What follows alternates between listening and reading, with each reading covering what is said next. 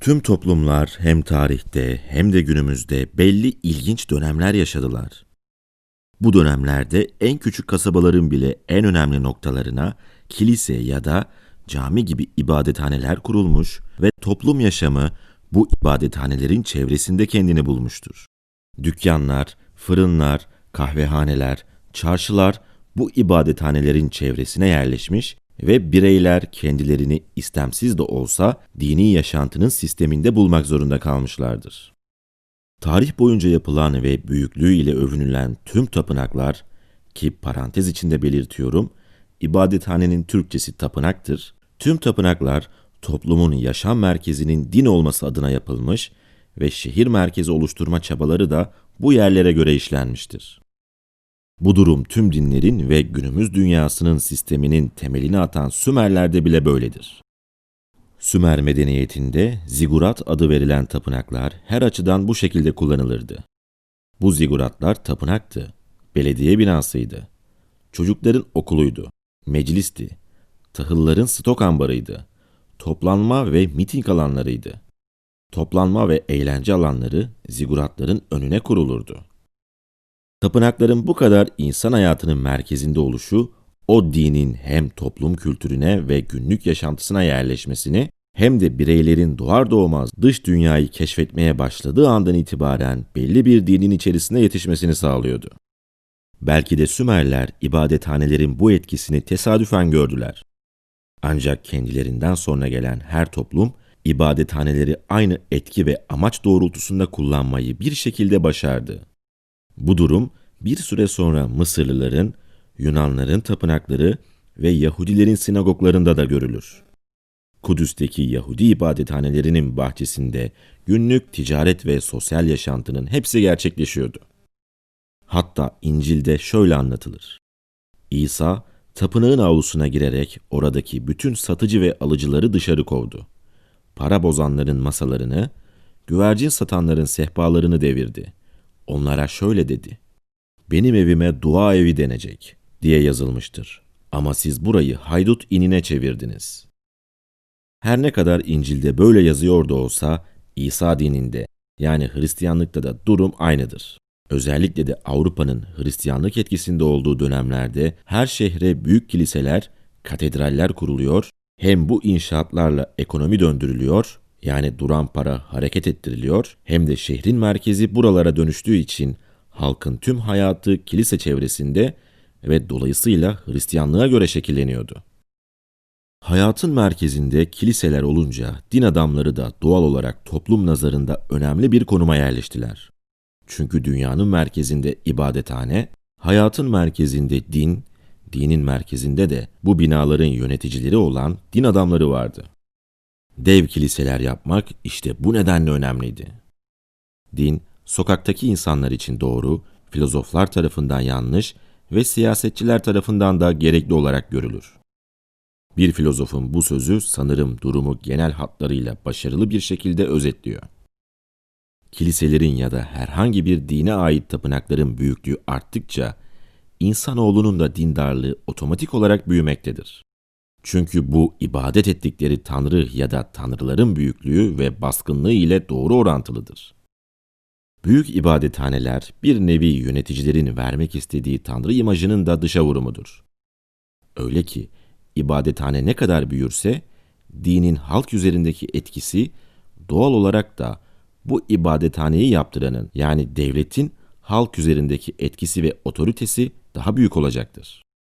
Çok büyük ibadethaneler psikolojik olarak ibadet edenin kendisini Tanrı'ya daha yakın hissetmesini sağlar. Bu, Tanrı ile ibadet edenin arasındaki iletişimi kuran kişi ise ibadethaneyi yaptıran yani devletin tepesindeki isimlerdir. Bunun olgusal olarak farkında olmayan birey, psikolojik olarak kendisine iyice içselleştirir. Artık o birey, otoritenin arzuladığı bireydir ve sistemin bir parçasına dönüşmüş demektir. İbadethanelerin büyük olması mevzusunu bir kenara bırakırsak, tüm kasaba ve köylere küçük küçük kiliselerin ya da camilerin yapılmasının ayrı bir de nedeni vardır. Küçük yaştaki çocuk evinden dışarıya ilk adımı attığında okula başlamadan önce kiliseyle karşılaşacak ya da yolu ilk defa kendi arzusu ya da ailesinin arzusuyla kiliseye düşecektir. Kısaca 20 haneli köyünde bir ibadethane olan çocuk, dış dünyanın fiziki koşulları ile buluşur buluşmaz din ile karşılaşacaktır. Aslında uzun sorgulamalar ve araştırmalar sonucunda yapması gereken inanç seçimi ona dış dünyanın bir gerçekliği olarak sunulmuş oluyor. Bulunduğu köyün merkezinde kilise olan çocuk için bu kilise onun için göremediği, belki de hiç göremeyeceği dünyanın en büyük gerçekliği anlamını taşıyor. Ayrıca günümüzden yıllar ya da binlerce yıl önce insanlar topluma dönüşebilmek için bir nokta çevresinde toplanmaya ihtiyaç duyuyordu. Avcı toplayıcı halkların bu nedenle ibadethanelere hiçbir zaman ihtiyacı olmamıştır. Çünkü onlar bir arada durmaya, hayatta kalmak için muhtaçtı. Fakat avcı toplayıcı toplumdan tarım toplumuna geçtikten sonra geniş tarım arazilerine sahip olmaya başladığımız için bir arada koloni olarak kalma ihtiyacımız da ortadan kalktı. Ancak bu durum daha büyük otoriteler yani devletler için sorun demekti. Çünkü fetih ya da işgal kavramının var olduğu dönemlerde en küçük kasaba insanlarının bile bir arada bir amaç içinde olabilmelerini sağlamanın tek yolu onları hem fiziki hem de ruhani olarak beraber tutmaktır. Sonuç olarak o yıllarda insanların bir arada olacağı sosyal medya hesapları ya da eğlence merkezleri yoktu.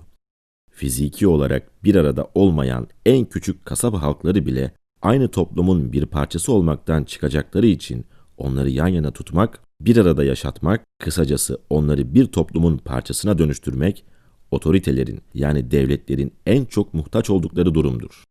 Aynı fiziki ortamı paylaşmayan, aynı ruhani yapının çevresinde birleşmeyen insanlar aynı amaç için yetişemez. Aynı neden ile askere alınamaz veya onlardan ortak bir sebeple oy istenemez.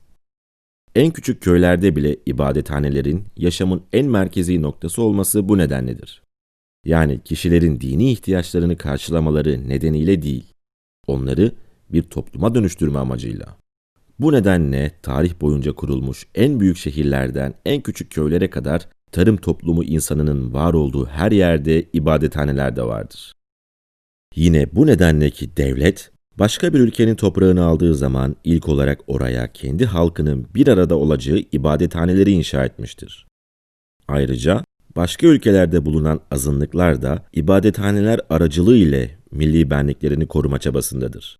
Örneğin Türkiye'deki Rumlar, dindar olsun ya da olmasın Rum Patrikhanesi'nin temsiliyetinde kendilerini bulurken, Ermeniler, Ermeni Kilisesi'nin çatısı altında, dış ülkelerdeki Türkler de oraya yaptırılan Türk camilerinin bünyesinde bir arada kalarak cemaatleşirler. Bu bir savunma mekanizmasıdır. Bu tarz toplumlarda bir yere gelebilmek için öncelikle zorunluluk o dini paylaşmaktır.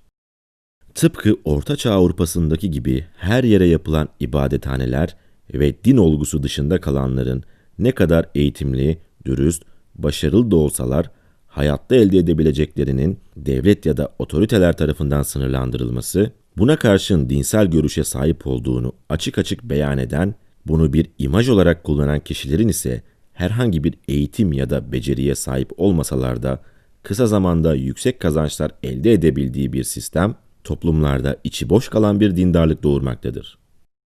Günümüzde Orta Doğu toplumları tam da bu düzene sahipler. Ne kadar eğitimli ve dürüst olursanız olun eğer egemen dinden uzak, aydınlıkçı biriyseniz sistem sizin yerinize kişisel özellikleri iyi ya da kötü olmasına bakmaksızın kendi dinine sahip kişiyi seçecektir. Durum Orta Çağ Avrupa'sında da böyleydi. Hayat en küçük kasabalarda bile kilise çevresine kuruluyor bu sayede bireyin inancı ne olursa olsun ya da olmasın, kilise onun yaşantısının bir parçası haline getiriliyordu. Dindarlığından şüphe duyulan birey, bırakın okuyarak bir yerlere gelmeyi, kale inşaatlarında veya devletin yaptırdığı herhangi bir yapıda işçi olarak bile çalışamıyordu. Günümüz Avrupası, Rönesans ve reformlar sonucunda Ortaçağ'ın karanlık dünyasını aşmış ve hayatın merkezinde yer alan tapınakların yerini daha çok üniversiteler ya da bireylerin kişisel gelişimleri için kurulan kurumlar almaya başlamıştır. Kiliseler şehirlerin fiziki yapılarından kopmaya başladıktan sonra yerel ya da ulusal çaptaki yönetim otoriteleri de yavaş yavaş yerlerini daha demokratik ve eşitlikçi sistemlere bırakmıştır. Tabii ki bu değişim süreci çok uzun yıllarda gerçekleşti. Sonuçta hiçbir toplum alışkın olduğu dünya algısını kısa bir sürede değiştiremez. Bu nesilden nesile, kuşaktan kuşağa damıtıla damıtıla geçer. Şimdi buraya kadar konuyu genel hatlarıyla inceledik. Bir de bu durumun hala devam ettiği Türkiye ve Orta Doğu toplumlarına bakalım. İslam'ın ilk zamanlarından örnek verecek olursak, camiler tıpkı Ortaçağ Hristiyanlığındaki kiliseler gibi gündelik meselelerin konuşulduğu ve hayatın merkezine oturmuş yerlerdi. Öyle ki devlet meselelerinin bile önemli bir bölümü camide konuşulurdu. Tabii ki bir mesele camide konuşulursa tüm topluma değil, sadece o inancı paylaşan kesime göre karara bağlanır. Eğer kilisede konuşulursa da aynı durum söz konusu. Hatta İslam öncesi Arap coğrafyasına gittiğimizde bu örneği Kabe'de görüyoruz.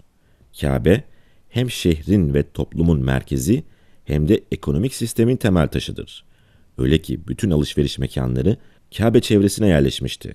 Sadece bir ibadethane bütün bir şehir halkını beslemekteydi. Günümüzde de Kabe aynı etkiye sahip. Çevresi çok lüks ve pahalı otellerle doluyken Arap ekonomisinin temel taşlarından biri olma özelliğini taşıyor. Şimdi biraz daha Türkiye'ye girelim. Geçtiğimiz tarihlerde Diyanet Sendikası Konya Şubesi Başkanı Ali Koç, camiler sosyal hayatın merkezi olmalı şeklinde bir açıklamada bulunmuştu. Tam açıklaması şuydu. Geçmişte sosyal hayatın tam ortasındaki camilerin günümüzde sadece namaz kılmak için kullanılmasına üzüldüğünü aktararak camiler geçmişteki gibi daha fonksiyonel olmalı dedi. Sanırım aynı mantığın hala devam ettiği açık ve net ortada. Ülkemizde 2019 yılı Diyanet verilerine göre 89.264 cami bulunmaktadır. 2020'de bu sayının 90 bine ulaştığını varsayabiliriz. Bu müthiş bir rakam. Peki neden? Neden günde çok az kişinin kullandığı, hatta bazılarına kapasitesinin yüzde bir oranında bile insanın gitmediği camiler hızlı bir şekilde her yere inşa ediliyor? Tabii ki nedeni bir toplum oluşturmak ya da bir millete aidiyet kazandırma arzusu değil. Bu yapılalı ve gerçekleşili yıllar oluyor. Birçok nedeni var. Son olarak gündeme gelen ve binlerce ağaç kesilerek yapılan Çamlıca Camisi'ni rakamlarla inceleyelim isterseniz. Sosyal yaşantıdan, şehirden çok uzak bir yer. Ancak 63 bin kişilik kapasiteye sahip. Saadet Partisi Genel Başkanı Temel Karamollaoğlu bile bu camiyle ilgili şu açıklamayı yaptı. Hangi akıllının başına Çamlıca Tepesi'ne 60 bin kişilik cami yapmak gelir? Bir kere doldursunlar ellerini öperim. Oraya namaza giden günün en az 7-8 saatini vermesi lazım ki orası da olsun. Bunu bile idrak etmeden dışarıdan bakıldığı zaman şu ihtişama bak ya, nereden nereye geldik Türkiye olarak derseniz işte hapı yuttuğumuzun resmidir bu. Bu Türkiye'nin ne kadar perişan halde olduğunu gösterir. Ne kadar geliştiğini, kalkındığını göstermez. Bakış açısı bu. Kime yaptırdınız? Kaç para harcadınız? Saadet Partisi milletvekili Cihangir İslam da Twitter üzerinden açıklama yaparak camiden bir fotoğraf paylaştı. Cihangir İslam paylaşımında şu ifadeleri kullandı. Bomboş bir Çamlıca cami ne dersiniz? Siz bu camiyi kime ve hangi amaçla yaptırdınız? Kaç para harcadınız? Millete bunun cevabını açık seçik vermelisiniz. Saadet Partisi gibi dindar bir partinin bile tepki verdiği bu durum sizce neden gerçekleşmiş olabilir? Sebeplerine girmeden bir camiyle ilgili daha bilgi vermek istiyorum. İstanbul'da bir ada, üzeri neredeyse tamamen bir cami olarak kaplandı. Akıl alır gibi değil. Sebeplerden bir tanesi Çamlıca Tepesi'nin İstanbul'un büyük bölümünden görülebiliyor olması. Yani biz cami yaptırıyoruz. İstanbul'un en büyük camisini yapıyoruz. Paranın ve kaynakların boşa gitmesi sorun değil. Bakın biz bu kadar büyük cami yaptırdık. Sebeplerden bir diğeri dindar seçmene seslenmek ve bu camiye haklı olarak insanlar karşı çıktığında bakın görüyor musunuz? İbadethanelerimize bile karşılar bunlar. Bunlar din düşmanı diyebilmek. Sebeplerden bir diğeri şehir dokusunu daha minareli, daha İslami, daha dindar olarak şekillendirmek. Örneğin cami yerine Çamlıca Tepesi'ne o büyüklükte bir kütüphane ya da tiyatro kurulsaydı kullanım alanı yeni sanatçılar ya da yeni okurlar yaratacaktı. Ancak cami olması yeni diyanet çalışanları, yeni müezzinlerin, yeni imamların, yeni cemaatlerin yaratıcısı olacak. Bir şehrin kullanım alanlarına ne inşa edilirse o amacın doğrultusundaki insan sayısı otomatik olarak artar ve ekonomik olarak beslenir. Kütüphaneler yeni okurlar, operalar, sinemalar, tiyatrolar yeni sanatçılar, okullar yeni öğretmenler, spor salonları yeni sporcular, camiler ise yeni cemaatler ve din adamları üretir. Fakat kütüphaneler, spor salonları, okullar, tiyatrolar, sinemalar, operalar, dindarlığı arttıran, dolayısıyla iktidara oy getiren kurumlar değillerdir. Bu nedenle bu yapıları yaptırmak, dindar görünen hükümetlerin ilk seçeneği olmamıştır.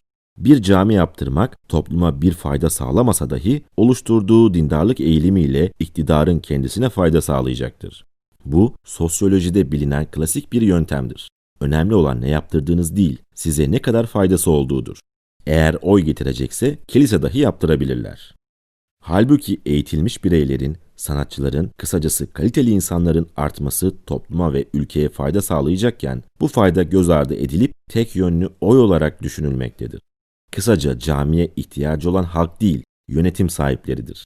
Önemli olan camiye gidilmesi değil, orada o caminin bulunması, görünmesi ve şehir yapısının daha fazla dindarlaştırılmasıdır. Bu mantıkta din akla geldiği zaman yönetim, yönetim akla geldiği zaman din hatırlanmaktadır. Kısacası bunlar seçim yatırımlarıdır. Ülke coğrafyamızın her boş mahalline çeşit çeşit kullanılmayan camilerin yaptırılmasındaki başlıca nedenler bunlardır. Ayrıca bu durum toplumsal eşitliğe aykırı ve tamamen bireylerin kendi amaçları doğrultusunda keyfi bir tutumdur.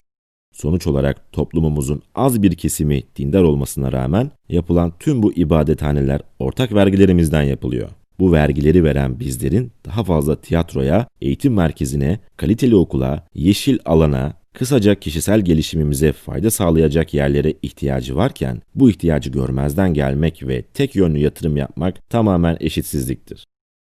Felsefe eğitim merkezi kurmak dindar bir yönetimin işine gelmez. Ancak cami yapmak devlet kurumlarının sahiplerine daha çok fayda getirir. Aynı zamanda camiler önemli bir gelir kaynağını da oluşturuyor. Hem belli müteahhitler cami yapımlarından önemli miktarlarda para kazanırken hem de camilere vakfedilen taşınmazların gelirleri de ilginç bir ekonomik döngü oluşturuyor. Birçoğunuz bilmiyor olabilirsiniz. Ancak camilerin yüksek miktarda kira gelirleri var. Caminin bünyesinde olan cami derneği bu kira gelirlerinin %90'ının kullanım hakkına sahip. %10'u ise Diyanet Vakfı'na gidiyor. Dudak uçuklatacak boyutta kazanç elde eden camiler var akıl almaz boyutta mülklere sahip olan camiler var. Kısacası buralar önemli gelir kapıları. Ayrıca dindar insanlar kendi mal ve mülklerini de bu cami derneklerine ya da vakıflara bağışlayabilir, vakfedebilir. Bu konuda özellikle Avrupa'daki camiler çok daha büyük ekonomik merkezlerdir. Avrupa'daki camilerin vakıf yönetimleri için mafya savaşları yaşandığına bile şahit olabilirsiniz. Bunu Avrupa'da yaşayan Türkler çok daha iyi bilirler. Kısacası her türlü ibadethaneler insanlığın dününden bugününe kadar sadece iyi niyetli bir şekilde ibadet etmek amacıyla yapılmıyor. Çok yönlü ve çeşitli nedenler altında sosyolojik, ekonomik ve psikolojik beklentiler de bu yapıların var olmasının sebeplerinden. Avrupa'nın Rönesans ve reform süreciyle birlikte atlattığı bu din temelli fiziki şehir yaşantısı günümüz Orta Doğu toplumlarında tarihteki ikinci etkin dönemini yaşıyor. Ancak hiçbir dönüş içe doğru değildir. Ben denizin ötesindeki sesler. Kanalıma abone olmayı ve beni Instagram hesabımdan takip etmeyi unutmayın. Görüşmek üzere.